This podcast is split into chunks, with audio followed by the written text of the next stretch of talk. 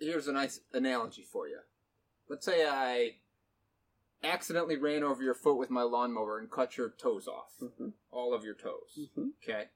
Um, then you got mad and you sued me, Mhm. and I gave you two hundred thousand dollars Mhm. for it. Does that fix your toe problem? No, No, but it's nice. It feels good. no, it doesn't. That's not my toes worth a hell of a lot more than that. I, I'm saying it's nice to get some, get something out of it, but it doesn't fix the problem. Because you still don't have any toes. You're still gonna fall down a lot.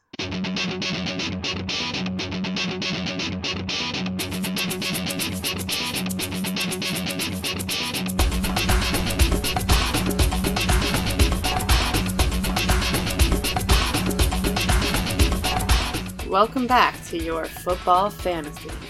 Grab a drink, roll back your foreskin, and let Dweez Nuts, Big Wiz, and the Bullfrog stroke your fantasy loins. Hey, folks! Welcome back to your football fantasy. We're outside again.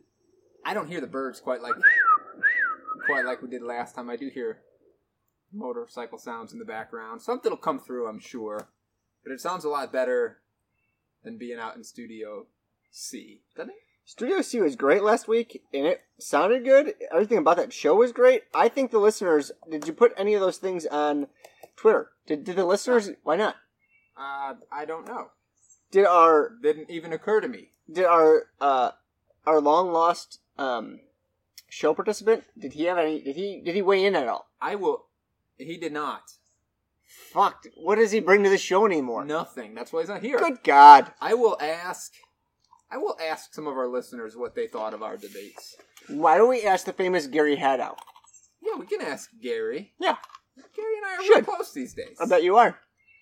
We'll see what he has to say about it.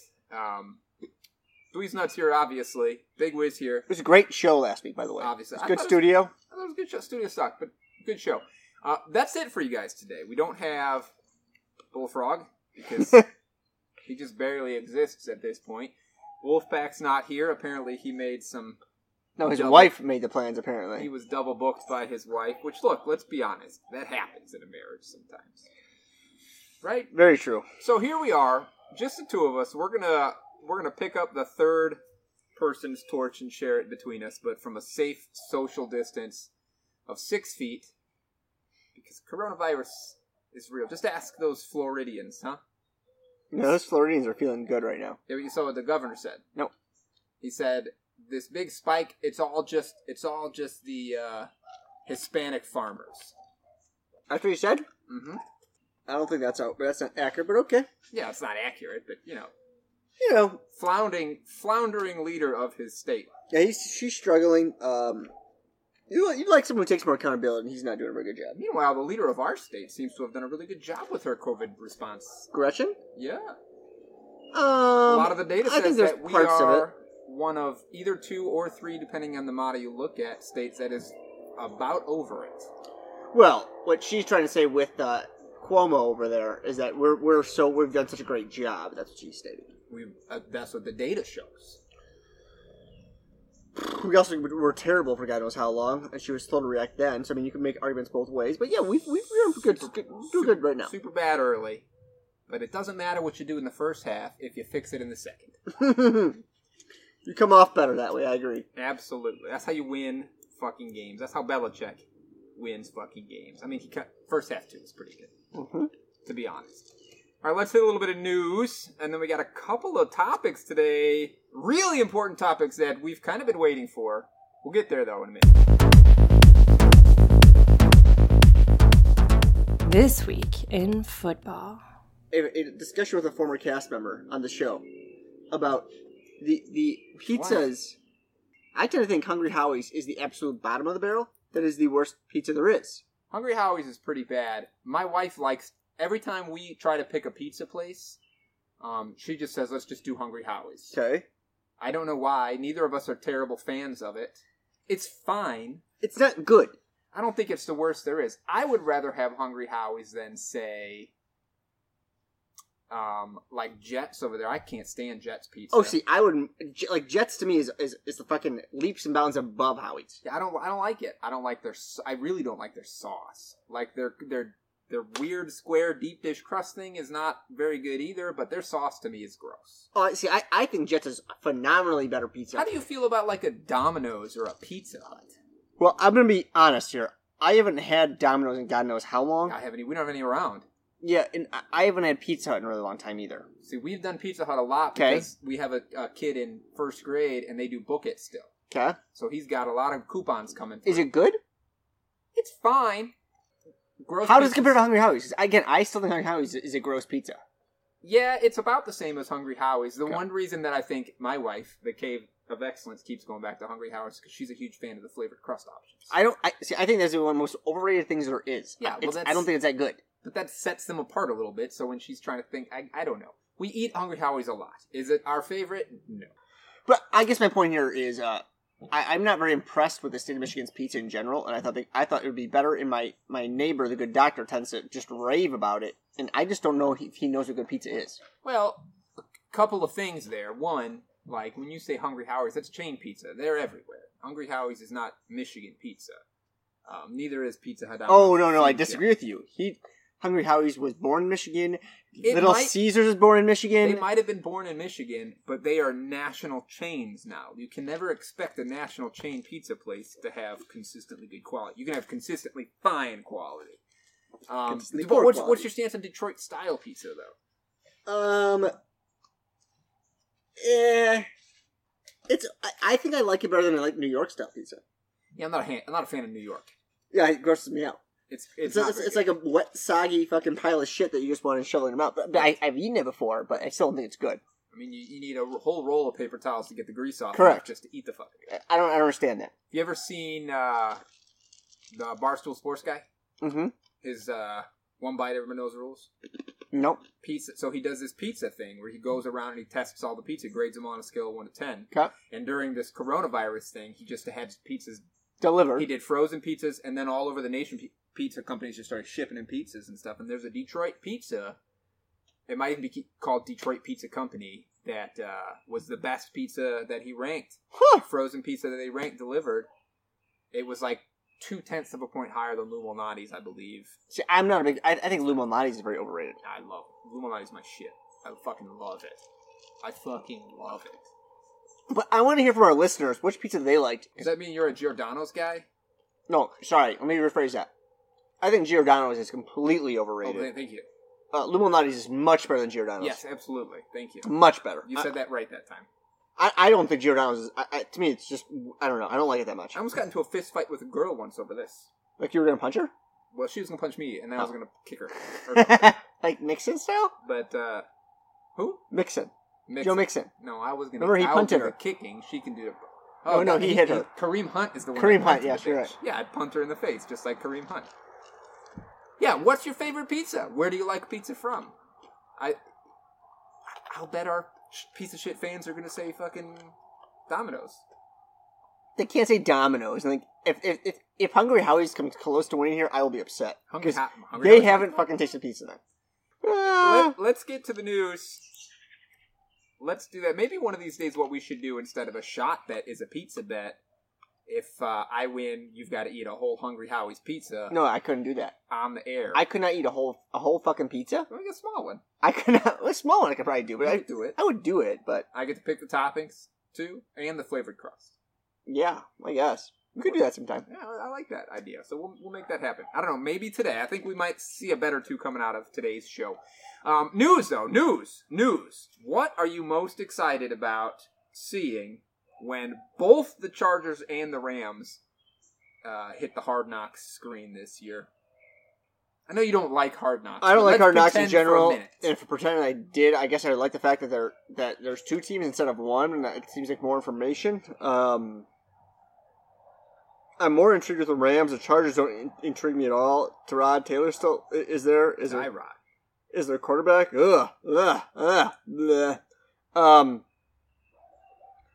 uh, the Rams intrigue me. I, I like to see where the Rams get to this year offensively.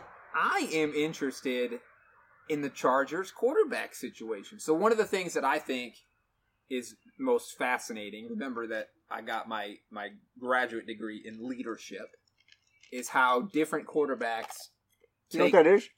take leadership of their of their teams, take charge of their teams, right? Mhm. Because there's a lot of different ways to do it, and I want to see how both Tyrod Taylor and maybe even Justin Herbert to a degree come out and try try to kind of insert themselves in that position, a position where look, the Chargers have had one leader for how long now?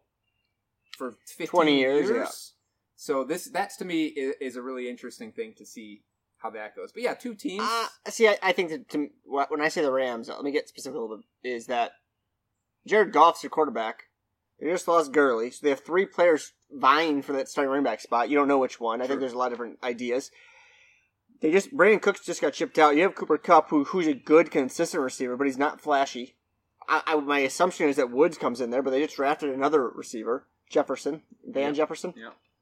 And then you have uh, Gerald Everett, who who somehow steals snaps away from the who I think is a very good tight end, Tyler Higbee. Yeah, a lot going on. Now we've seen Jared Goff on Hard Knocks before. His rookie season under Jeff Fisher, Not impressive. he was not wildly unimpressive.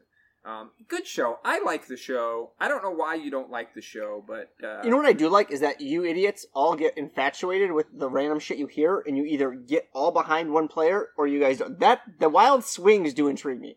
yeah, yes, yeah, absolutely. There's hard. The hard knock bump is real, No, I know it is It's because real. fools like you. And I mean I don't buy the hard knock bump. We talk about it on the show, but I don't buy into it. Oh, you you you two completely do. Tell me which Brown I went and picked up last season, or was it two years ago? I don't know. No, it was a Browns last year, wasn't it? Which Brown did I go run and pick up last? Kareem season? Hunt. I didn't have. We traded for Kareem Hunt. yeah, he wasn't on Hard Knocks. He was suspended. he did not get a Hard Knocks bump. Come on. Um, T.J. Hockenson, not 100% yet. Ankle injury that he sustained, I believe, in the season. Um, they don't really know when he's going to be. None of these guys that are injured, and we're gonna, this is gonna be a theme, I think, right now. We don't have any kind of timeline on any of them because maybe because they haven't been uh, seeing doctors on the team, maybe because they haven't been in full rehab mode yet in the facilities. But uh, We just we haven't heard anything on Hockenson yet, right? We haven't heard a lot about Hockenson other than he's not there yet. Now, there is no doubt that TJ Hockenson is one of these young tight ends that has a really high ceiling. How low will, low will his floor be here in year two? Probably lower than you'd like. But if you're drafting a tight end, a second tight end as a ceiling, prior to the news coming out that he's not injured, Hockenson was somebody that should have probably been on your target list. Well, he wasn't top ten, right? He was not he was not top ten, but he if again if you're going for with it. second guy and you want a guy that has potential ceiling. Um, but when you see somebody who's hey I'm I'm not 100 percent I'm still recovering from from an injury like an ankle injury and you're a pass catcher. Does that slow you down even though it's we're still plenty of time away or you're just like you know what everybody they're going to do their job he's going to be fine by then. Honestly, you're probably dra- drafting Hockenson as your number two tight end. I mean, real. I mean, pr- very likely you're doing that. I you in, if my number two tight end, I'm just drafting on on on pure his the hope and, and that the prayer that this guy's going to have a super high ceiling.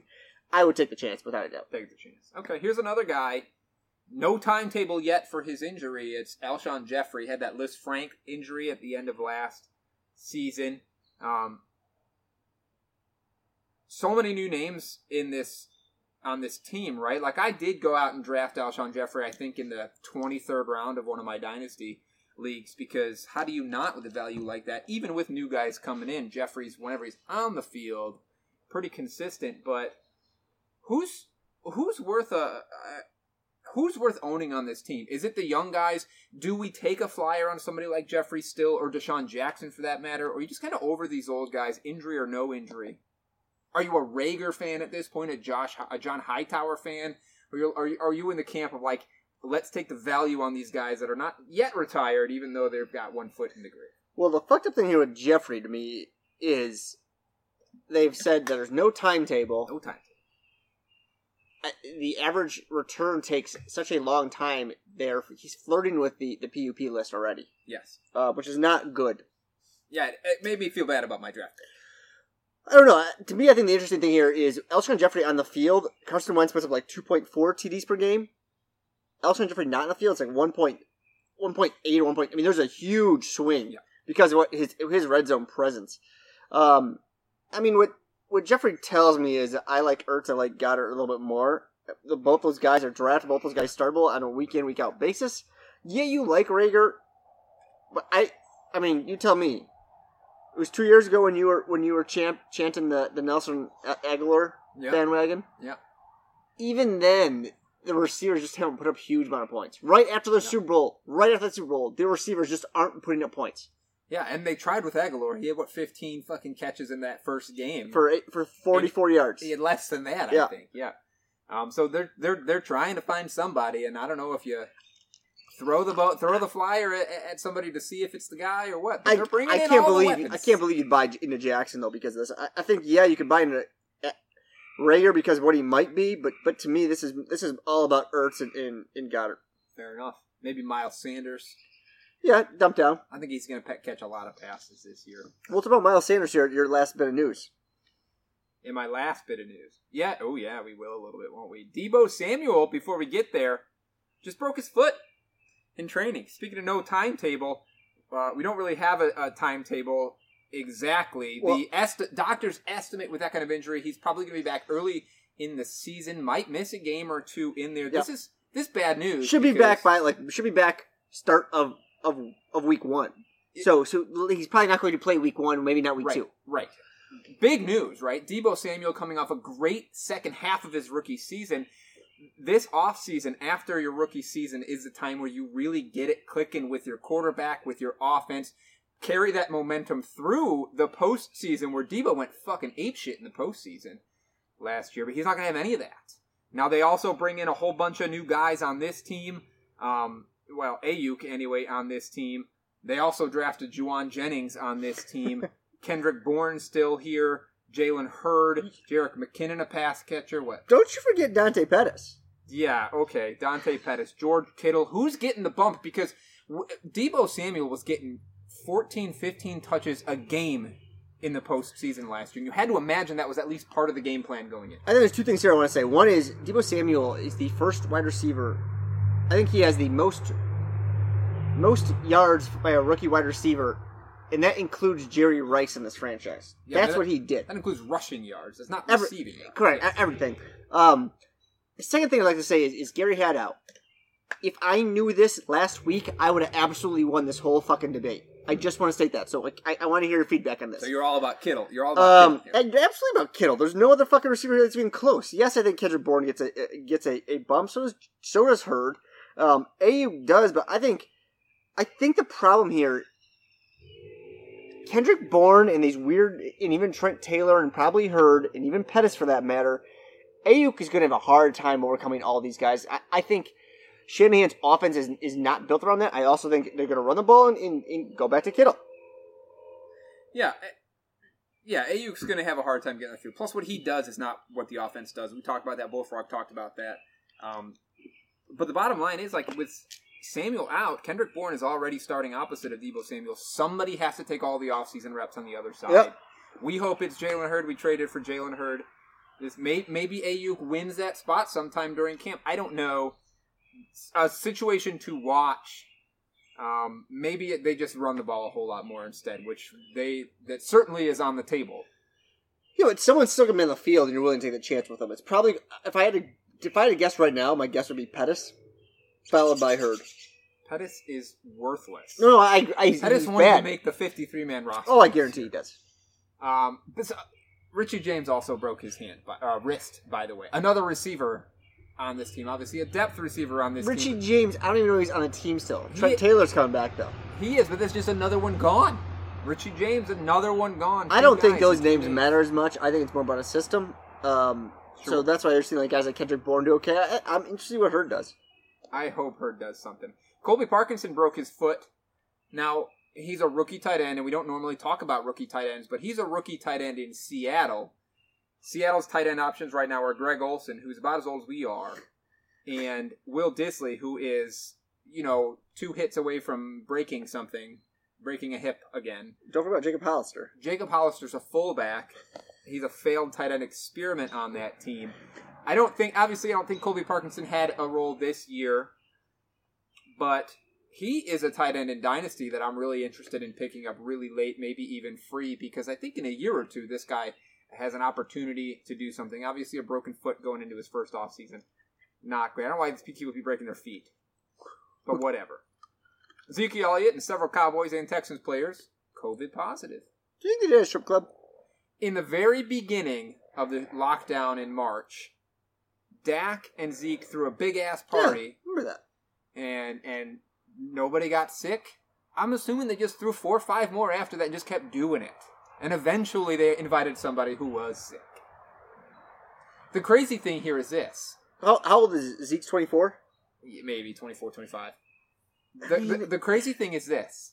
He's got no responsibilities, millions of dollars. What the fuck do you expect? Does he not got a family? I don't know. I'm sure he's got kids, but Four or five kids? Those are responsibilities.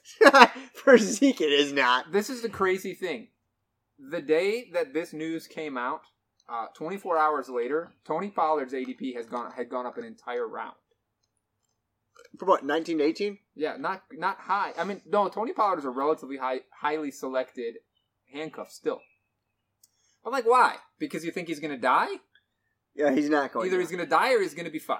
I'm, I'm quite positive someone like Zeke, uh, in phenomenal shape. I'm not worried about it. Probably going to be okay. Yes. This is big news. It's not about a fantasy player, but it has fantasy impact. There's huge absolutely. impact. Uh, the Eagles guard Brandon Brooks tore his ACL working out. I think just doing some sprints or something. Gonna miss the entire season. Look, the, the Eagles' offensive line didn't necessarily rank as highly as you might have expected it to last year, but they had three Pro Bowlers all on the right side of that line. This is one of the best lines coming into this year. The whole, not the whole unit, but thought Brooks plays left guard. He plays right guard. For the most part, the unit was still in place. They had their left tackle only started four or five games last season, but was a starter at some point last season going into this whole thing. But He's one of the best guards in the game. he's one of the best guards in the game, right? I think PFF ranked him last year the number three guard in football. So so that's got to be a concern for the team in general, but for the run game specifically, well, I think it hurts his entire team a ton. Has to. I mean, let's talk about what what what, what did we see last year when Jonah Williams went out in Cincinnati? Bad news. Bad news. Same thing that happened in, in Atlanta when, when Matt Ryan loses his entire offensive line. Yes. These, yes, the, it, it's not a, a name that you're going to talk about from a fantasy standpoint, but it has huge impact. Um, I think that it hurts Sanders to me a lot. I think part of the saving grace here for this team is that There's no saving grace. um, fuck's his name? Their center. I can't think of his name right now, but their center is is is probably top two best centers in football, specifically run blocking centers. He probably looks real good when he's playing next to number three He- fucking he, guard. He, mi- he might, but but uh, but I think there's some potential saving grace. I don't know what they've got depth wise on this line, but that's gonna hurt. That is gonna hurt the team. You're not wrong. It's gonna hurt the team. Um, that was one of their best attributes coming into this season. One an underrated unit, but a really really good unit. That's a that's a big piece. Does this make you want to stay away from Miles Sanders? I'm not staying away from Miles Sanders for a couple of reasons. One, you know how how, how much I believe in the talent of Miles Sanders. There is still pieces on this line. It's not like he was the uh, the lone standout player on this line.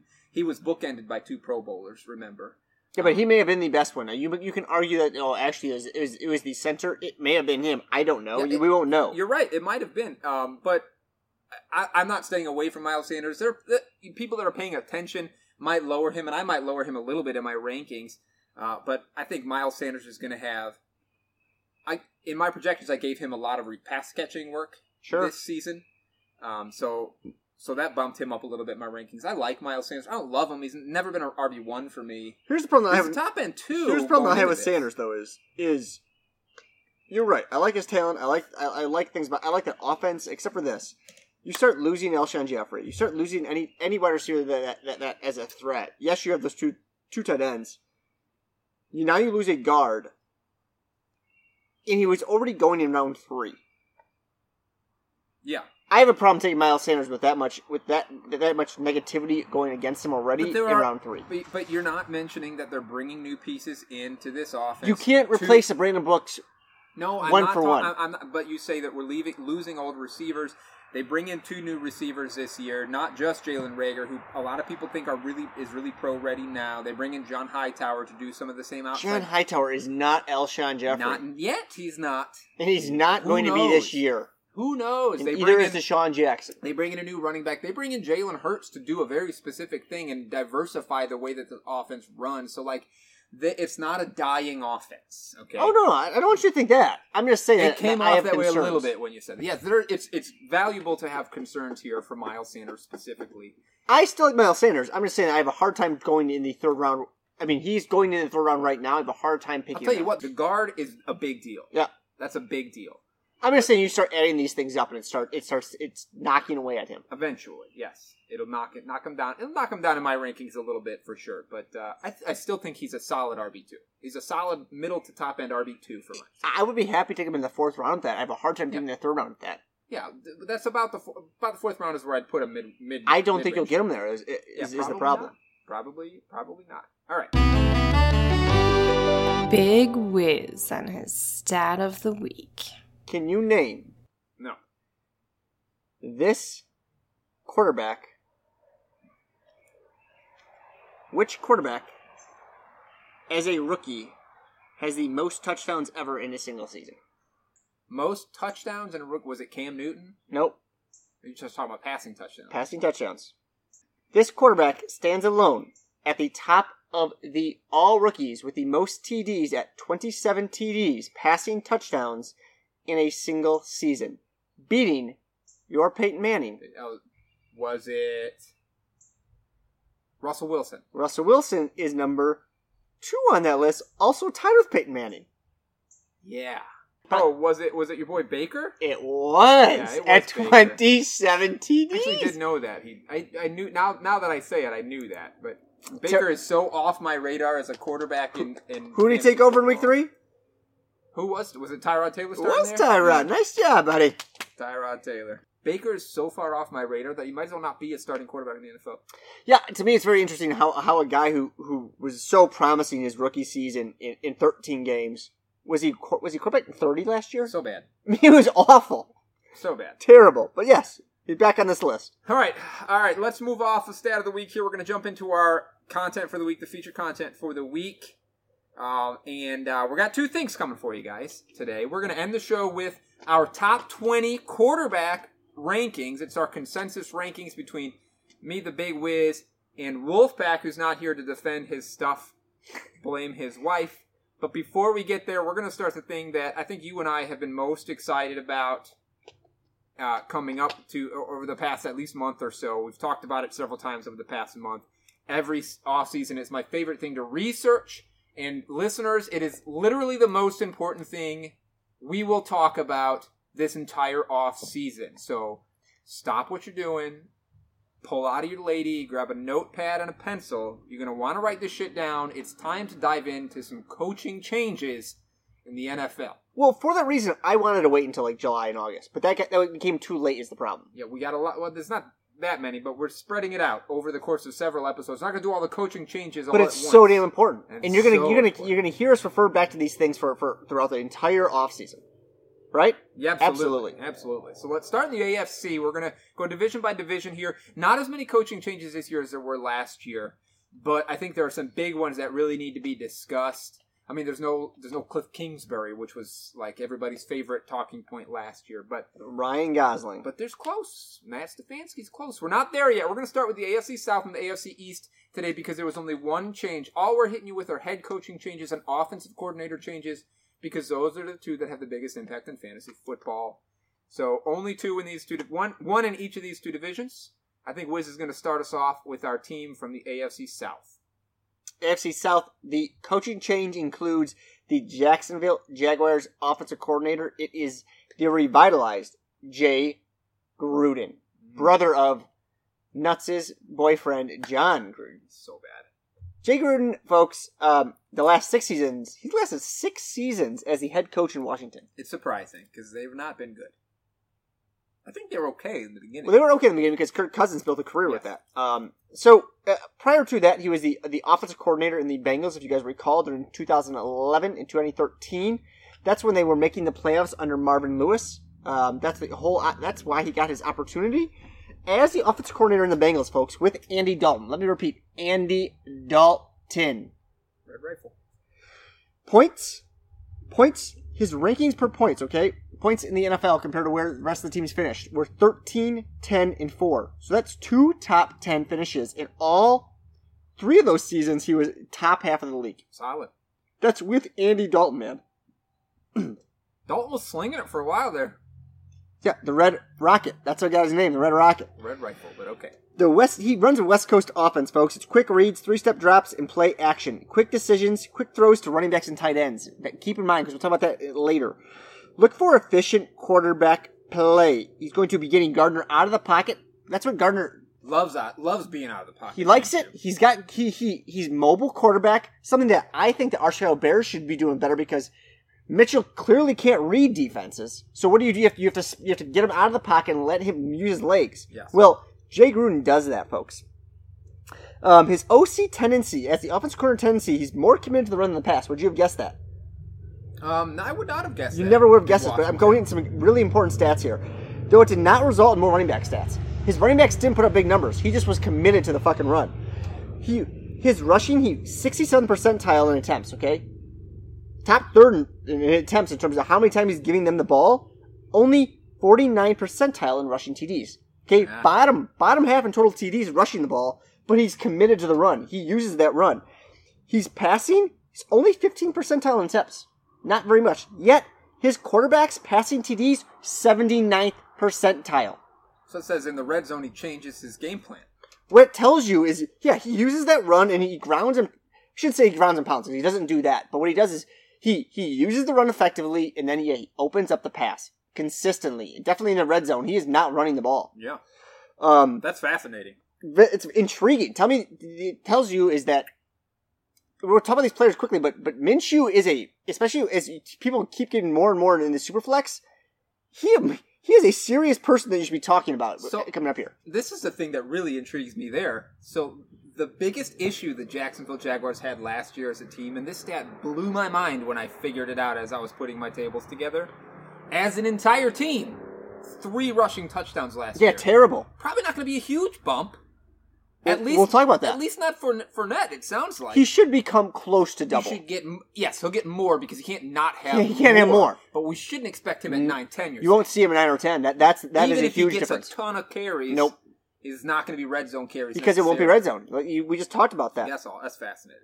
Um, he uses the run and short pass to open up deep targets. He pushes the ball down the field. We, that that was it. We, but through the use of, of, of play action, Gardner will be playable. I just talked about that. He had success with Andy Dalton and Kirk Cousins. Kirk Cousins got that massive contract because of his work with Jay Gruden. That's right. Okay, um, Laviska Shenault should become relevant, and I say don't become overexcited here because it might not happen this year, or it might be the second half of the season or the last quarter of the season where he's being used effectively. But I think he will become eventually there. Talk, we talk about this. The West Coast ins, slants, quick throws. That's where Laviska Shenault is, is good at. Taking the ball to the house. Um, here's the downside. Rookie wide receivers tend to struggle in the West Coast offense. It's, it's hard to learn. lot of lot of pieces, a lot of moving pieces. DJ Chark should be good. pieces. Okay, we talk about again push, pushing the ball down the field and red zone targets. I like that. Leonard, Leonard Fournette, folks. He had 76 receptions 2019. It, there's, it's not going to be repeated to that degree. Yeah, he but, had hundred targets. Fuck sake. but he'll be used in the passing game. okay. Don't don't forget about that. Okay. Um, don't look for huge numbers out of the running back because he only had three rushing TDs last year. We just talked about this, but in Cincy, the Cincy w- w- as the offensive coordinator here, he had 10 rushing t- TDs, 11 rushing TDs, and 14 rushing TDs. Here's the problem: the lead rusher always had at least six TDs. Always had six TDs, but not very much more than that. Okay, said said said Benson. He's now dead, but he had six TDs there and seven TDs. Is Cedric Benson dead? Yeah. Oh my god. Yeah, killed. Oh, Jesus. Former Bear player. Ben Ben Jarvus Green Ellis. Who? Exactly yeah, I exactly my point here, folks, is that Leonard will be good. He's just not going to be great. He finished number nine running back last year. He'll probably finish as high as eight, as low as fifteen, but in that same tier, tierish. Um, I like DJ Chark. DJ Chark should be good again. Let me ask you about some other receivers on this team. I know you mentioned Laviska Shenault, Yeah. the rookie coming in here, but Dede Westbrook's still here. He's the slot guy. Is that something that we should be looking at? Dede Westbrook maybe early in the season before Shenault comes on on the outside and does some work. Chris Conley's the other outside starter who's who's had some relative success, but he's obviously not gonna. It doesn't seem long for the job if Shenault doesn't fuck up in his rookie season. I just don't think either of those guys are are good enough to to that you can re- re- repeatedly start. Correct. Um, to me, you're talking about maybe in a weird best ball league, but uh, I I can't. I would not recommend picking them. I mean, It, it sounds a li- the the thing that I'll probably do is take Dede Westbrook right now and bump him a little bit in my rankings, Sure. just because he's as a slot guy, he'll probably get some of that quick stuff. And you mentioned you mentioned um, they like to go deep, they like to run that play action, go deep. That's a DJ Chark game, hundred percent it is. so that's not a bad. And G Chark's a, a good option in the red zone here. The other thing here is the tight end position. Pay attention to this. Eifert is down there. Yeah. If he can stay healthy, not bad. In in O'Shaughnessy, I think is is, is one of the backup tight ends. But remember remember Gresham? yeah, He he he had times when he had a ninety some targets with Jay Gruden. I mean, I remember Jordan Reed. Jordan Reed, Vernon Davis, all these guys were, were productive as hell. Correct. So when we talk about that, that West Coast offense, when he dumps the ball off to the, to the running back, he dumps the ball off to that tight end in those slant, whatever it is. These guys should be relevant. To me, I recommend Gard- Gardner Minshew more than anyone. Um, that, I- I think there's so much value behind that tight end position. I've been looking at Eifert late in some of these leagues. His injury history is a concern, so he certainly better not be your only tight end, your first tight end. But You shouldn't be your first tight end, but, but again, your second tight end, your third. that's that ceiling. You got Correct. that ceiling that we talked about with uh, whoever the fuck. I don't remember who we talked about. Was an hour ago. Well, it, it was uh, Hockenson. T.J. Hockenson. But I think Jay Gruden's a good. He, he's a good offensive coordinator. He has a good. Again, he runs a good offense, and he's going to put up points. And I think for that reason, the names we just gave you, fantasy relevant. Very good. Very good. See, this is why you listen to this shit. Because it's the scheme more than anything that tells you what's going to happen on a team, and, and he has some. He's been doing it long enough that he's got some pretty clear. What what, what team won the most in the in the NFL over the last twenty years? I have no idea. Oh, well, well, The Packers? it it would be the Patriots. Oh, the Patriots. um, 20 it- it- years? We talk about. Yeah, they won the first Super Bowl in two thousand one ish. yeah. yeah. Well, God, it is 2020. Um, Christ. um, but it, like we talked about before, it's all about that scheme. It's all about that coach. Everything. I mean, they're not taking anything away from Brady, but it was so much about everything else that's going on on that team. I, I think Jay Gruden. I don't. I don't think Doug Marrone's a great coach here, but I think Jay Gruden will put will put up points, and that's what you want. And keep in mind, they don't have the same defense they did four years ago. Yeah. They don't have it. Not it's gone. All right. We're going to move on now. We're going to go to the AFC East. I'm going to take over. We're talking Miami Dolphins here. The good doctor's hometown team. New offensive coordinator in Miami is Chan Gailey. There's a name. I feel like he just he. Look, Chan Gailey started coaching in the NFL, mind you, after years in high school and college, in 1989.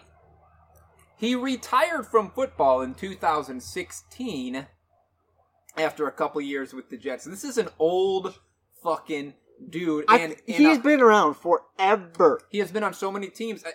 He's an old dude, and he's an old school dude, which we'll get to in just a little bit. Um, I, I take it back. 1985 is when he started coaching in the NFL. I think he started as a tight end coach, uh, wide receiver coach, Were you five years old then? something like that. I was four years old at the beginning of the season. I was three years old at the beginning of that season, 1980. It was a good season in the NFL. It was. The Bears won.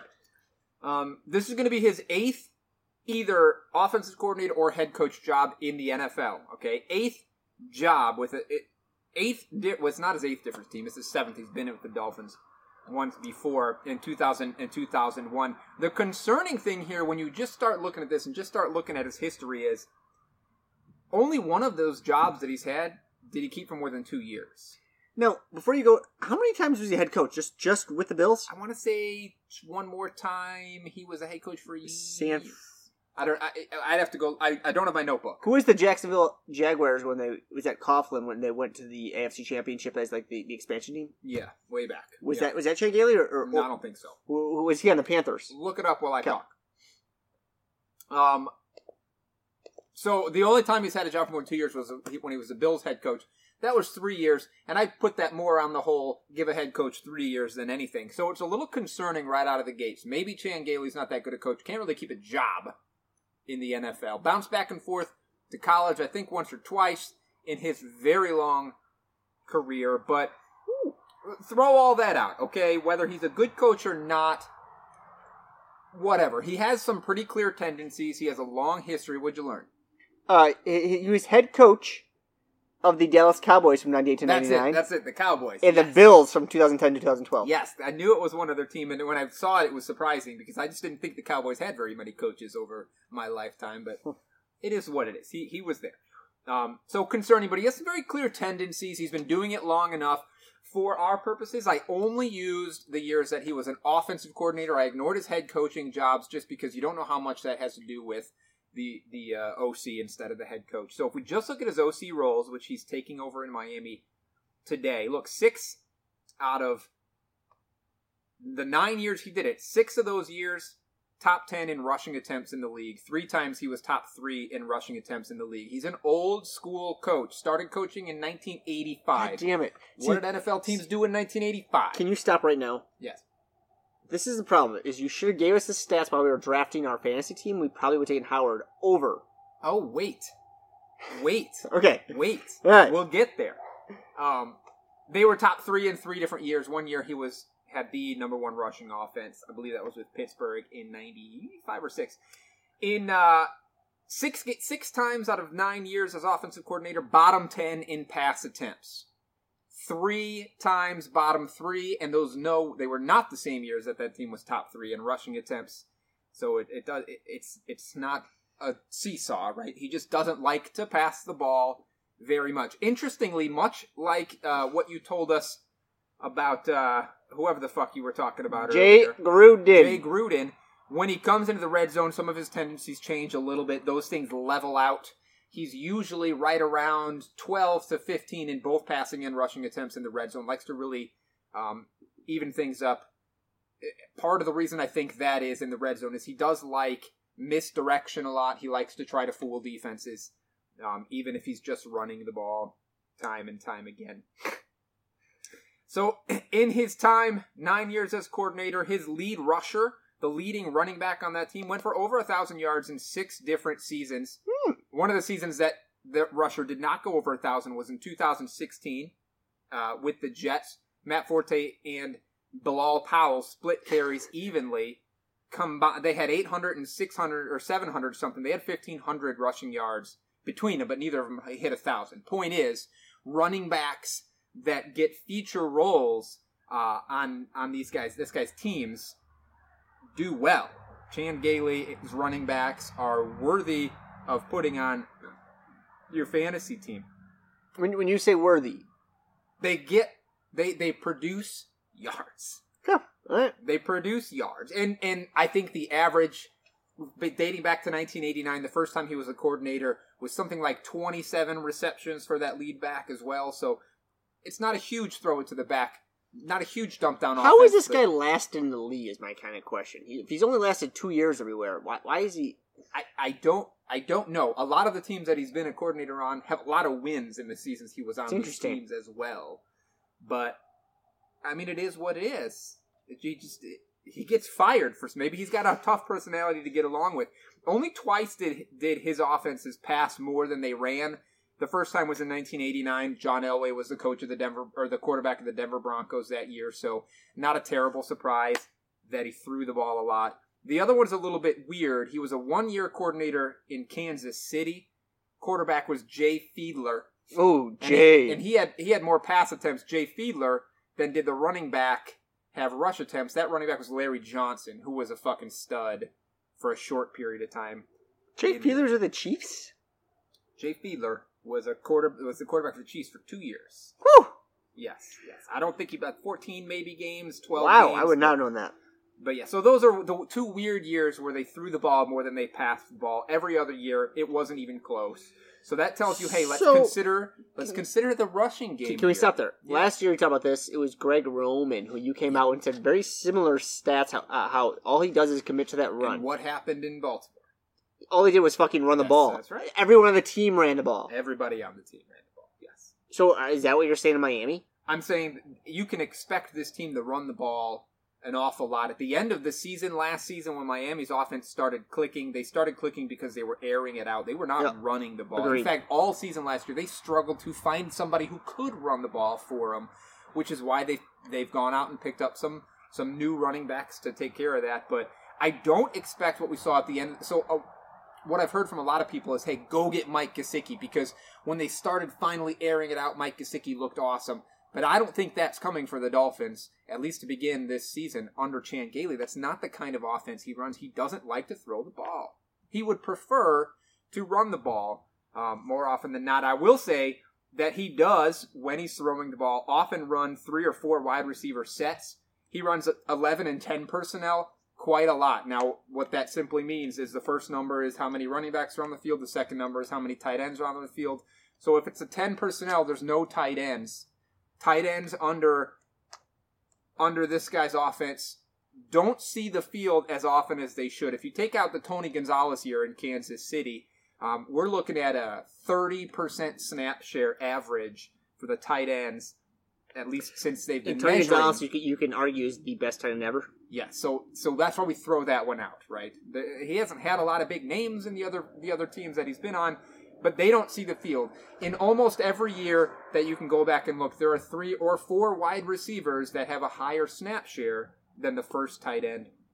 So a little bit concerning for me for Mike Gesicki. Should be a little bit concerning for some of the people, the Mike Gesicki truthers that are coming out of the woodwork this offseason. Um, he does like to stretch the field, but it's not a vertical stretch. He doesn't like to throw it deep. He likes to stretch the field with motions and a lot of horizontal routes. So we got crossing routes, we got out out routes all over the field um, within that first fi- 12 to 15 yards. Now, when I think of the two wide receivers that people are drafting on the Dolphins right now, DeVante Parker and Preston Williams, well, DeVante Parker did his did his work deep. His average depth of target was seven or eight yards deeper than Preston Williams. So maybe this says, hey, let's let's think about Preston Williams and bumping him up just a little bit, or maybe pulling DeVante Parker's stock down just a little bit on this team, um, as that's not necessarily Chan Gailey's mo. I think Allen Hurns or or Albert Wilson or whoever takes that third role or that slot role might also get just a little bit of a bump. Not that they're necessarily people that you're looking at uh, in fantasy anyway, but those are the kind of guys that are going to be in a system that might prefer their kind of usage, and so you might see their target numbers go up, which can be useful as a late, late, late round flyer or somebody at least on your watch list going into the season. Now let's talk about that run game for a minute. Can, can we go back to those wide receivers again? Yep. What are what Chan Gailey? So Jay Gruden. But going back to my my, I didn't even mention AJ Green, but AJ Green was phenomenal with with with, with Gruden. Do you have any numbers on, on what his wide receivers did at all? for the most part, I so I started tracking um, what his wide receivers did, and there I didn't do all of the years because I saw a trend in the first five or six years. Well, and, and he's got forty five fucking years of coaching. and, and the trend that I saw was that the wide receiver one and the wide receiver two were pretty darn close, and and and Not a huge Target. difference. there was never it, it didn't in the first handful of years anyway nobody jumped off the page as i am the stud on this team it seems like it's a spread the ball around offense and if you're doing a lot of motions and a lot of underneath short route stuff that kind of makes sense um, because you're you got wide receivers rubbing off wide receivers right and there's not one big deep threat a guy like aj green or a lot of these studs make their nut like stand out because they get deep balls they get those big plays Is that DeVante Parker? DeVante Parker's a big play receiver. I know. Yes. So that so I'm thinking that hurts his stock. a I mean, little too. bit. I think that that tells me that Preston Williams is probably the guy that you you like a little bit more here. you you might like Preston Williams a little bit more. Now, when Preston Williams was playing, remember their target share was pretty damn close. Yep. But the fact that Parker's depth of target was so much deeper is the reason he finished. He was finishing higher. But yeah, Preston Williams might be somebody who's absolutely worth taking on a Chan Gailey offense. All right, let's look at the run game. Um, so this is a zone running scheme that really relies on misdirection. He is not a fan of. This is a really weird thing to say, and I'll tell you why it's a weird thing to say in a minute. He does not seem to prefer the power run game. He wants to run zone zone scheme blocking, and he wants to run misdirection plays. Now, it's a weird thing to say because the backs that were most successful under him. Here's some names. Yeah. you'll recognize something about all of these names. Power backs. You got Jerome Bettis, Lamar Smith, big dude, Larry Johnson, even Chris Ivory and Matt Forte, big backs, right? So big backs. And know- Ivory for sure is a pure power back. yeah. So there's been a lot of big backs that really succeeded on this team, but he doesn't necessarily like to run the power game. So if you think about one, he likes misdirection plays, uh, and he likes he likes zone scheme, stretch zone screen plays. to me, between Howard and Breida, that says Breida. But if you look at the history of what backs succeeded, Howard is the guy that looks like the guys that have succeeded on this Mm. offense. So it's confusing to me. See, little to me, I don't think it's that confusing. I, I think it's more. It's not about uh, the speed back or, or, or, or that or, or the guy the the, uh, the the burst back. I think it's more about he's so committed to the run. The guys you listed, Jerome Bettis is not a great. Jerome Bettis just gets the ball that much. Yeah. He just beats a shit out of And, and people. Howard can. We know Howard can. Howard does that. Larry Johnson could do that. Yeah, Breida uh, can't handle the workload. So. Correct. So I- I, I think what you've told me right now is is if I have to choose running back right now, it's Howard all day long. Yeah, I like Howard. You know I like Howard. Yeah, well, you didn't make a very good argument when we were debating Howard or Marlon Mack. My argument was perfect when we debated Howard. But so so here are my bumps right now. The guys that I think get bumps on this team: Preston Williams, obviously we said it. Hurns and Wilbers Wilson should get small bumps on this team as well. Uh, and I said both of the running backs probably get bumps from where they were before. I still believe Jordan Howard belongs higher on the list than Breida does. But Breida is going Bree's going late ADP wise, and there's some value to be had there. If, if Uh. you had to make the argument right now, i- i- if let's just say he, he's he, Chan Gailey's offense is assume they get fifteen hundred yards or fourteen hundred yards to that running back position, is it 50-50 or is it eighty? No, is it seventy five? Let's say it's fourteen hundred yards. I, I'm, you know what? I'm giving at least nine hundred of that to Howard. The problem at nine hundred is not enough for Howard. But if if, if Howard can get you a thousand, eleven hundred, I now would it becomes fantasy relevant I would take Howard at nine hundred yards and seven touchdowns. as your third running back. Yes. Yeah, well, that's where he's being drafted. I think we, I think we were arguing over as our fourth. As our fourth. Yeah. Anyway, guys that hurt, uh, their stock should probably be hurt here.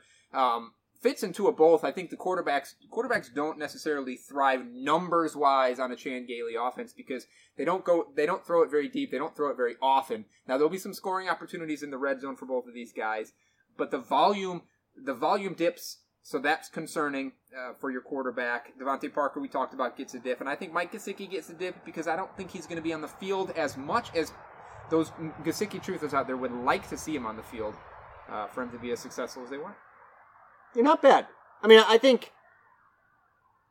I think I feel more educated on the Chan offense than I did before because I- you're right. He's been around for so long. So long. I just I, I thought he was more of a, a, a weird passing offense, but there's no, I never I never went through the detail to understand what it was. Not the case, but the, again, the weirdest thing about this guy is that like he's had really he's been on teams that have wins. Um, he's had really successful running backs. He's he he's his offense seems to work relatively well, but he's never held a coordinator job more than two years. Which is fucked. Which th- th- there's something weird going on there, right? There's he much he, he's, he's obviously someone who sits there and says yes he understands football and does it very well. Probably yeah, you're probably right. Personality must be a pain in the ass. Um, okay. So those are our two coaches today. Look, we, we dive deep on these coaches, guys. We want to give you the best we can give you research wise on these coaches so you have a better idea of what to do with your guys. Does this mean that you should take a guy like DeVante Parker and totally eliminate him from your list? Absolutely not, because the best coaches in the league, they change based on their personnel. Even the worst coaches in the league sometimes kind of change based on their personnel. But it certainly means bump or or knock down these guys a little bit in your rankings. Well, it's- it's- Consider well, to the me- scheme. Same sort of thing. It, it, it's it's the argument of DeVante Parker's probably not worth it in the seventh round. He might be worth it in the ninth round. To me, Miles Sanders is not worth it in, in in the third round right now with all the with all the news that just came out. Yeah, I'd probably at the end of the fourth round and be happy with it. But there, there- pay attention to that because there's a huge difference there. Yeah. All right, let's jump into our next thing. We're going to do this one a little more quickly. These are our very initial rankings. They are early. These will change. We will do another ranking quarterback rankings show for you guys when we get really close to draft season, redraft, draft season. But we want to give you an early look at our top 20 at the quarterback position. Like I said at the top of the show, this is a consensus rank between the three of us here on the show. We don't all agree on every player. Wiz and I will both take one guy that we were very different from the pack on and sort of defend our stance on that guy. But uh, I think the consensus, whenever you have a multiple person consensus, you get a better look at what you should probably be ranking these guys anyway. We kind of average out a little bit. So uh, let's dive into them. Let's start at the bottom and work our way up to the top. Number 20 on our consensus rank is Drew Lock. This is an all or nothing year as far as I'm concerned for Drew Lock. He's got all the weapons around him. We shall see. Derek Carr comes in at 19. Here, you and I had Carr ranked lower than Wolfpack. The bottom line is he's going to go for a bunch of yards, but he's not going to throw any touchdowns because they just stopped throwing the ball. But he should get the opportunity. Teddy Bridgewater comes in here at 18. Um, this offense should struggle, but I think Teddy's a pretty good quarterback, and I think they'll throw it a lot, which is why I had him higher than you, but not much higher than you, I think. Uh, Jimmy Garoppolo comes in at our quarterback number 16. That offense is what that offense is. Matt Stafford comes in at 15 uh, on this list. I have concern with Stafford just because of his durability. He's broken his back twice already. Yeah. And I can't imagine that's getting better. I mean, we've we've seen it already. We saw it with uh, Tony Romo in Dallas. You break your back twice, it's going to happen again.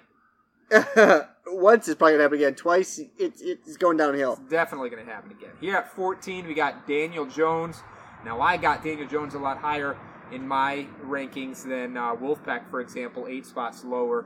But I've talked about that a little bit. We don't need to go into that right now. Kirk Cousins uh, comes in here at number 13, which is right about where all of us put him. We were pretty close on Cousins. He's going to be good, not great, probably streamable. Yeah, Cousins, I was there and say the average was, was is one of the closer guys that we had for early rankings. Absolutely. Tom Brady comes in at our number 12. What fool ranked him that high? That would be Wolfpack has him inside his top 10. He's buying the Tampa Bay hype. All right, He's buying the Arians hype. I'm not. He's buying the Gronk hype. Forty fucking three years old, is I'm it? not, I am not And buying split the his pants. Either. Yeah, you and I have him pretty close, I think, in our rankings. Aaron Rodgers here comes in at number 11. You know, we've talked about Aaron Rodgers a handful of times and just the the change in, in the offensive game plan with Matt LaFleur means he's tough to rank high. You don't even have him inside your top 20. Uh, A Rod, I absolutely do. He's ten. Oh, because you wrote A Rod instead of Aaron Rodgers. He's A Rod. Yeah. So you and I actually have him really close then. Same with Wolfpack. Wolfpack also has him as number. You you two ranked him as number seven. I had him as number, number ten. There you go. Um, above, where are we? Aaron Rodgers. We're above, at number ten. above Aaron Rodgers at our number ten. So we're in our top ten quarterbacks here. This is Carson Wentz. Um, I, pr- I could have put Carson Wentz on my defend this list. Whoa! Sucker was flying down that road. I could have put him in here. He's not inside my top twenty. Is Carson? Yeah, you could. We could talk about him for a little bit. I, I will. Okay, so I am concerned a little bit about the direction of this offense. I think this offense is going. So the Jalen Hurts draft pick to me says I want Jalen Hurts in there running the ball at quarterback. What five six times a game? Five six times a game is enough. It's a new element that they're bringing in here that I'm concerned about. Um, the wide we saw what happened with the wide receivers last year. Sure, we we talked about this already on the show, right? Um, the wide receiver core is on the down. Do you think they're drafting Jalen Hurts to replace Carson Wentz? No, I think they're drafting him to be a quote unquote change Cordell of pace Stewart, man. quarterback, which means Wentz is on the field less often. Yeah, I just I think they're trying to get a decent backup because they're concerned for Wentz's long term, but they, they still they still believe in Carson Wentz. You can't take that out. They, No, yeah, he's not coming in to replace him. He's coming in to be the change of pace quarterback, and I they don't. dra- You don't draft change of pace quarterbacks. What you, you are willing to draft is a good, a decent. we shall option. see. We shall see. Who was he? Who's? Who was the court backup in? Nick Foles I mean, la- before the draft. was it Bark? I don't know Barkley. I mean, uh, who the fuck knows? I don't know. So, so receiving options are really hurting for this kid. I think they're bringing a new element to this offense. Um, at least, be, at least before the guard injury, I thought that they were going to lean pretty heavily on the run game. They like what they have in Miles Sanders after he really came on. At what point in the year? About halfway through the year, and he had a great back half of the season. Um, so I thought the passing game was going to be a decreased part of their offense just because of the situation around him. So that's where I bumped him. Part of the reason why I think Carson Wentz will put up points and I have him in my top ten is because I think that that team's not going to be very good. I think they'll be playing from behind. And what we see on these quarterbacks that that on, on teams in general that are, are either from behind or that, that have to score to put to win games, they become fantasy relevant, and I think that's what Philadelphia will be. Fair arguments. This had him outside my top 20.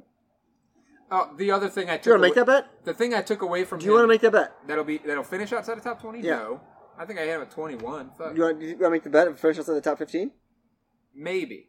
One more thing though, I want to Roll say. a pair. one of the things uh, I, I'm remembering when I went back and I and I redid my or when I went, did my projections, one of the reasons he dropped so far down on on my list is because um, I took away most of his most of his running opportunities because I think that's hurts. And Carson Wentz has made a lot of fantasy points running the ball. Well, when he was af- great, when he was great, after his was. injury last season, he ran the ball quite a lot. So I took a lot of that away from him. I took rushing touchdowns away from him completely. Do you want to make that bet?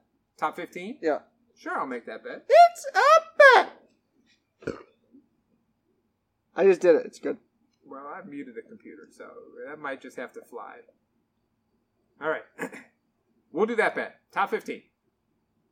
Um, we're we are inside our top ten. Number nine on our list here is Matt Ryan, Matty Ice.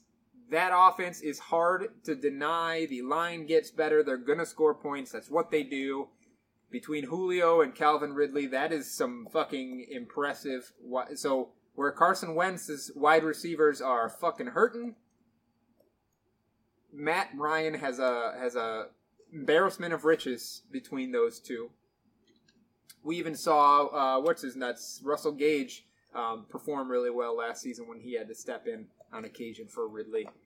Do you have any? My only concern with him is that, I, Bring in Hayden Hurst. well, to he, replace he seems ends. to really have to rely on a de- decent offensive coordinator and an offensive line. In it, we've seen throughout his career, it has its ups and downs with him.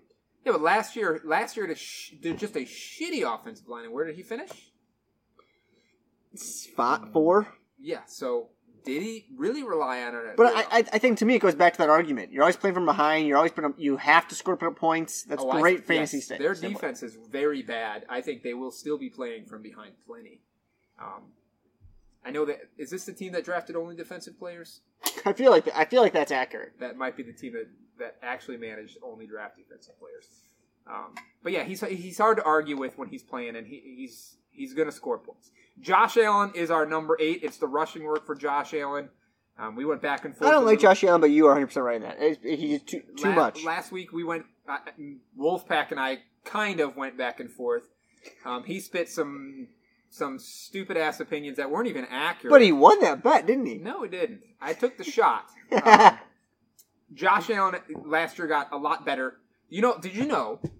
Speaking to Wolfpacks, this guy can't even throw it to his own team. He just turns it over. Did you know that there were only five quarterbacks that played the whole season that had more or less interceptions than Josh Allen last year? Maybe okay, that's fine. That's an okay argument. I It's a great fucking argument. His two percent. his accuracy is not good. So there, there's a I mean, difference it there. came up almost seven whole percentage points from last season. If he can, if he can throw it around sixty percent accuracy, guy doesn't need to throw the ball a whole bunch to score points. Now, the only concern that you have to have is Zach Moss coming in to take away maybe some of his rushing touchdowns, Josh Allen's, because he had nine last year and what seven the year prior. you should be happy if he, if he gets you six, though. You should be happy. Fuck, if he gives you five, I'm fucking happy. If he goes five and he goes for another 550 yards, 600 yards, fuck yes. That's why That's why he's in our top ten. he's in our top 10. That's why he's in front of it for for, for A Rod. Drew Brees comes in at our number seven. Do you have any concern that this is too high for him? No. No. When he came in last year uh, and played, what was it, eight games and threw 24 touchdowns, that's like a 40 plus touchdown pace. Like his. His statistical numbers at the end of the season, even though he missed that much time, was better than a lot of quarterbacks that played all year. Like he's so good, so accurate, has such a good offense that he's played in for so long he could do it in his sleep. Uh, they're bringing in new weapons for him all the time. Like I have zero concerns about Drew Brees is one of the safest bets in my mind. Safe, yes. Top You- you- ten, Yes, top ten. Yes. yes. Um, I I have a concern that either knowing this is his last year, Payton might just have him just throw the ball all the time in the red zone, just, just pad up his stats, Right? Or we're just trying to win the, the game for Drew to, to win the Super Bowl. I don't know which way direction it's going to go. Either way, He should be in the top ten all day long, though. I'm not. Sure, I mean, I, I, I guess my only he is one of my favorite late round steals My because he's cons- going so late. But my concern though is, is that he's in front of Josh Allen, Matt, Matty Ice, Wentz, Rodgers. I mean, he's in front of all of these guys. Yeah.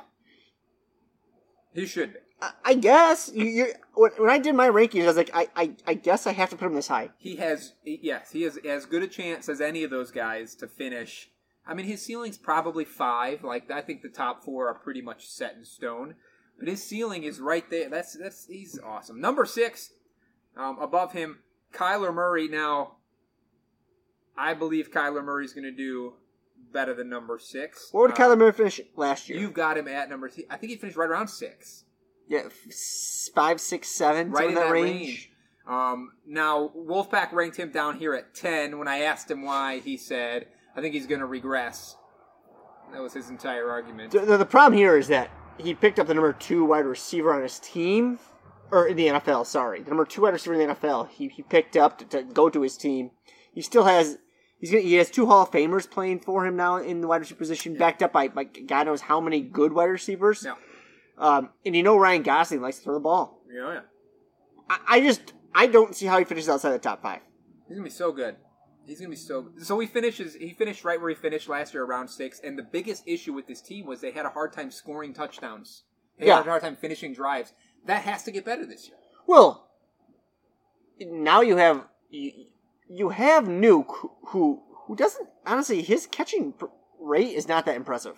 He drops the ball a lot. He has a lot of contested weird. He's getting double teamed, but you also have Fitzy, which impresses me on this. Yeah. I, I I just I I, I don't see I don't see any possibilities not outside.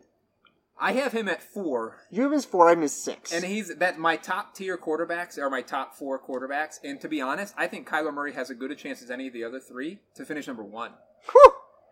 Uh we'll get to number. One. That's why number they're in a tier together. we'll get to number one, but our number one is so damn good. I'm not sure how he. he pretty pretty well separated. Um, all right, so above Kyler at number five is Deshaun Watson. Now I have to talk about this one a little bit. I, I, I've talked to you about this one a little bit. You've got Watson ranked as your number two quarterback, which seems so high to me. And I have him as my 13, which seems he'll probably come up obviously from 13 before the end. But my initial projections have him at 13. So I'll tell you a little bit why about why I faded him so much. Um, first of all, Deshaun Watson ran for seven rushing touchdowns last season. Okay. Six of those came from inside the five yard line. Carlos Hyde and Duke Johnson, the two running backs on this team, if you look at, well, you can't really look at the numbers for Duke Johnson because he doesn't have a career's worth of numbers of trying, but Carlos Hyde is one of the least efficient rushing uh, running backs inside the five yard line in his career. He's not, he's a terrible goal line back, always has been, even in San Francisco when he was a stud running back, fantasy wise, he could never get it done inside the goal line. In fact, under Bill O'Brien, Houston has never had a good goal line running back. Never. Alfred I mean, Blue. God no. Um, so so the biggest take for me when I was doing this right off the bat is I took a lot of those away because David Johnson comes in here and every year that David Johnson's played, um, his his success rate inside the five yard line has been top four. His career success rate inside the top inside the five yard line is top four of any player playing today. Um, he's great. He's a great goal line back. Uh, so so they they solve one of their problems there. I think they don't need Deshaun Watson. Deshaun Watson scored all those. If you remember watching any of those, every time he scored, I said to myself or my wife or whoever was sitting there, that guy just wants to win more than anybody else. He will do whatever it takes. Well, he doesn't have to do that now. He can hand it off to a guy that knows how to get it done. See, I, I'm gonna argue with that a little bit. He just lost. like We just said the number two wide receiver in the NFL. Right, We're going to get there. Uh, This I'm only talking about his rushing work and his rushing touchdown work. Fair enough, but but the, like you said, the guy wants to win and will do anything to win. Yeah. That's why I had him in, in, in my top five. Well, so my other concern is this, right? Uh, he's, I think he's going to lose some rushing touchdown numbers. Sure. He still scrambles. They don't really like to give him a lot of design runs, but he scrambles a lot, which is why he gets sacked a lot because he holds onto the ball a lot. You know, in our in our flexual frustration, obviously, 13 feels about right because you lose a point per sack, but uh, that's not the norm. The other issue has to be DeAndre Hopkins. He is a quarterback's best friend. He increases your completion percentage by 3 or 4% easy because he's got an insane catch radius. One and two because you can throw it to him when he's covered, and he will push his coverage guy off of him, and then all of a sudden he's open, and he never gets the never gets a flag thrown on him. That's just kind of the way it goes. I think you you give DeAndre Hopkins benefit of doubt there. His his catching efficiency is pretty weak. So in 2018, according to PFF, um, he caught every single catchable ball. He had zero drops, every single catchable ball, and half of his uncatchable balls in 2018. I don't know about last year's numbers. I haven't looked at that. Well, let me But, tell uh, you what he did last year. Okay, Where did you? his efficiency, total target distance, he's number eight overall. Average target distance, ten point six, number sixty two. Cushion, number nine, number ninety five overall. Yeah, Target he never has a cushion, but that's why he pushes. T- target separation 1.39 number 72 drops 4 number 42 drop rate 2.7% at number 83 contested catch rate 46.2 it's number 16 yeah he's he can't get open a little bit okay he's a big What's receiver his true catch rate on there when you look at that? Does that player profile? 88.1% so so he's number 16 Yeah. but he, but he's not top 10 Not last year, but no over his career.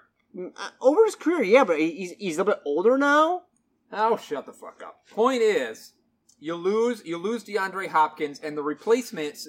All the guys that they br- brought in to replace DeAndre Randall Hopkins. Cobb. There is no X. There is no X wide receiver. There is no wide receiver one on this team. Brandin there's, Cooks There's a bunch of complementary pieces.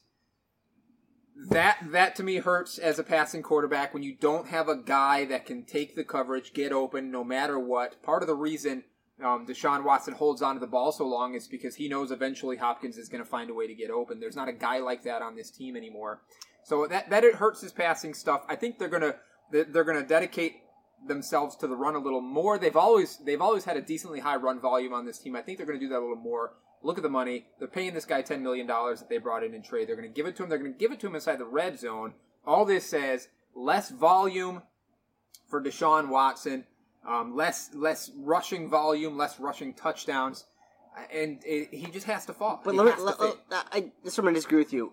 A Rod in his prime, never ranked outside the top five. You just couldn't do it in his prime. yeah. Okay, you would say the same thing about Peyton Manning. Didn't matter who his receivers. You say the same thing about Drew Brees. When these guys are in their prime, and I think Deshaun Watson's in that same category. He just knows how, he's willing to do what it takes to win. His defense isn't good enough. He's, he has to put up points. I said it before. His defense has fallen off. His, his, his defense has fallen off. This guy, this guy is this team. He's going to will his team to win. Keep in mind, I, I, I like Bill O'Brien. I don't know why. I don't think he's a great coach. He's an okay coach at best, but but you have to You like, him Deshaun because- Watson. You like him because he's the only one from the Bill Belichick coaching tree to ever beat Bill. Partial, well, that and that he's the only guy that's still coaching in the NFL out of that, that coaching tree. Um, but I I think Deshaun Watson. I- can't disagree with you on the whole Hopkins leaving and rushing touchdowns going away. I just don't see how this guy finishes outside the top five. It's not realistic to me. Yeah, I mean that might be the case. I, like I said, he, he's going to end up higher than 13 on my list. I'm assuming he's going to end up lower than two on your list, but somewhere between that is probably where he. Do you want to bet he goes top five? No, I, we'll see where. Yeah, I don't think he's going to go top five. You want to take that bet? I will take that bet. yeah. It's bet. Which one of these is the pizza bet? Uh, we'll have to decide that. I don't know. All right, we'll figure that out later. Let's move up to our number four here. Um, this is Russell Wilson. He is either four or five for all of us. I don't think there's a lot to talk about. He's good. Consistency is, is what you, you answer here. He's just good. He's he's wildly consistent. Even though he doesn't get the volume, he's wildly consistent year in year out, game in and game out. Dak Prescott is our number three, who I actually have as my number two. I have him ahead of Lamar Jackson this year. There's nothing wrong with the way this offense is going. I expect really big things from the offense, and Dak is going to be a big part of that for me. Lamar Jackson's our number two um, because he can't go nine percent touchdown rate again, right? No. They bring in extra running backs. You have to imagine his 1,200 yards um, knocks down just a little bit. Do you know the best rushing quarterback in the history of the NFL is Baugh? Mike Vick? Ooh. Easily. Mike Vick's career averaged 50 yards a game, which is insane. It's so much higher than any other quarterbacks. Um, Lamar Jackson averaged 75 yards a game last year, regression toward the best ever. Um, that's just going to happen. regression is going to happen here. All the, my other concern here is, does he have the ability to throw the ball? I mean, he just learned how to hold an NFL football. So do you think so? He, I don't think he. No, I, he can throw it. He and he was really quite accurate last year. I know, considering, but there were times he only threw the ball ten times. yeah, he doesn't throw it a lot. He doesn't want to throw it a lot. I think defenses Greg gonna, Roman doesn't want to throw the ball a lot. defenses are going to play them differently. Watch for a lot of spies, which I think matters. I mean, Lamar Jackson can outrun most people, but um, spies make a difference. Uh, watch watch J.K. Dobbins coming in with Mark Ingram and Gus Edwards and just taking more of the rushing work away. I think Harbaugh's a smart enough coach not to just say, "Hey, let's just keep running Lamar every play." You know, I think he goes from 176 carries down to 125 next year. yeah, I, I think that that's absolutely realistic. He, they drafted J.K. Dobbins. Yes, Num- they're Hi. going to give him the ball. huh, the third or fourth running Gus. Edwards is not going away, and Ingram's still there. Why give? Why make Lamar Jackson carry the ball like that? They don't have to. They don't So have think to. And Harbaugh's smart enough to recognize Agreed. that. I think. Now, should they get in trouble in a game? Yeah, maybe he'll take over and do all the work himself. But Sure. But I don't see that happening often because it's still going to be a very good team. Yep. Our number one is Patrick Mahomes. Not a lot to say there. Now, the only concern you have is I, I, I read this stat on Twitter. I haven't verified it myself. Um, but after he came back from his injury, apparently his his pace after that would have put him somewhere around quarterback nine. But we have seen enough, I think, from Andy Reid, Patrick Mahomes, and the way this team is built. Plus, the the only new piece of this offense they bring in is an excellent pass catching running back. Like it's hard not to love. It's everything. not hard to. It's hard not to envision. I'm not sure why you'd bet against Patty Mahomes. That's what I'm saying. Patrick Mahomes, Lamar Jackson, Dak Prescott, and Kyler Murray, to me, all have a pretty fair chance of finishing one. They all have about the same chance of I, I don't one. think Wilson can. Wilson's my five. That's where my tier two starts. He can't because while he's consistent as fuck, He's he doesn't great. have the top end Yes. crazy game potential that some of these guys because he doesn't throw the ball enough. Yeah, and Mo- he doesn't run it enough like Lamar. Mahomes, you're gonna see. You're gonna see th- two, two, three games where he's throwing five, six touchdowns, Yes, sir. guaranteed. Wilson will not do that. At best, he's giving you three, four touchdowns. At, at, that's a ceiling. Yes, yes. But I love the consistency. Yep.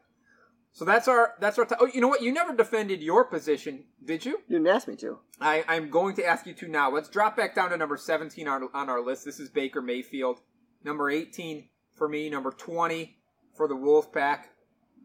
But the Big Wiz has ranked this guy after you said it yourself, the quarterback 30 last year. You've got him at 11. Can you tell the people why they should buy in on Baker Mayfield? Mind you, I saw Baker Mayfield, the fourth quarterback taken in a dynasty draft I just did. Is that that's hot. That's too, you. Even you can say that's too fucking high. Well, it's, well, I don't know. La- last year he was being drafted as as, as top One or three. two, Yeah, I mean he was a top three quarterback. Um, this is a guy who we just said it. with The stat of the week. This is the guy who led all rookies in touchdowns thrown at twenty seven. This is what I know with Baker Mayfield is he lost Joe Thomas going into last year. Okay, he lost one of the best left tackles in the game. He w- he looked terrible at, at numerous times last year, but going into this year, this is what I like. He still has one of the best receiving corps. With Odell Beckham is not he's not a great fantasy receiver. He's a great receiver though. The guy can catch the ball. Landry is good, and they bring in Austin Hooper. Put put Chubb and Kareem Hunt. There are so many options that surround Baker Mayfield. I just can't see a reason why Baker Mayfield can't succeed with that much talent around him. They also, this team invested heavily in the offensive line to protect Baker, okay? They brought in people, they drafted people. And they brought in a quarter, they brought in a, a new head coach who I believe understands what it's going to take to help out a, a, a, a less of a phenomenal quarterback. He's not a top five quarterback. He never will be. But he has a talent around him. He has the, the potential of a huge amount of points. Um, I'll say this: this is a little preview of our coaching episode when we get to the AFC North. But sure, it will be. the guy that drafted Baker so high was a Browns fan, obviously. Um, but when we when we called him on it, he said, "Look, Stefanski's bread and butter, fucking money move, is the play action pass. He does it more than anybody else, and he does it more successfully than anybody else. And going back to college, Baker Mayfield's best throw Play action. is on play action by a It's not, it's not close. Uh, The other thing I would, I would say here is, um, is Kirk Cousins looked awful in the first quarter of the season last year. The first games one through four, we talked about we we had Stefon Diggs on our fantasy t- team, and he was terrible until week four. Yeah. Um, but Kirk Cousins still had a decent finish at at fifteen. Baker Mayfield has the potential with with all those weapons I just gave you, and he this new offensive line and a new coaching staff to finish at, around that top ten. That's why. That's the reason why I put him up there. All right. I mean, it's a lot of the same arguments we heard last year. There's so many weapons. It's hard not to believe. Um, even the coach coming in last year, we saw him be successful with Baker with a new coach.